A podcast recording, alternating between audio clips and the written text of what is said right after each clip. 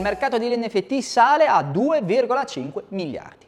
I più scettici lo davano già per spacciato, consideravano il mercato degli NFT una bolla speculativa, implosa su se stessa e con il crollo del valore degli Ethereum e dei Bitcoin sembrava cosa certa.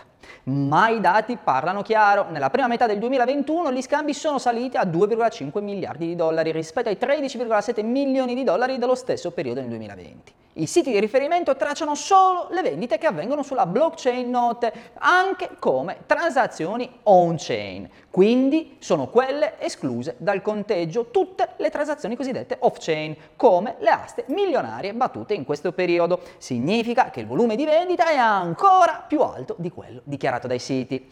Il mercato degli NFT non ha ancora smesso di regalare sorprese ed emozioni.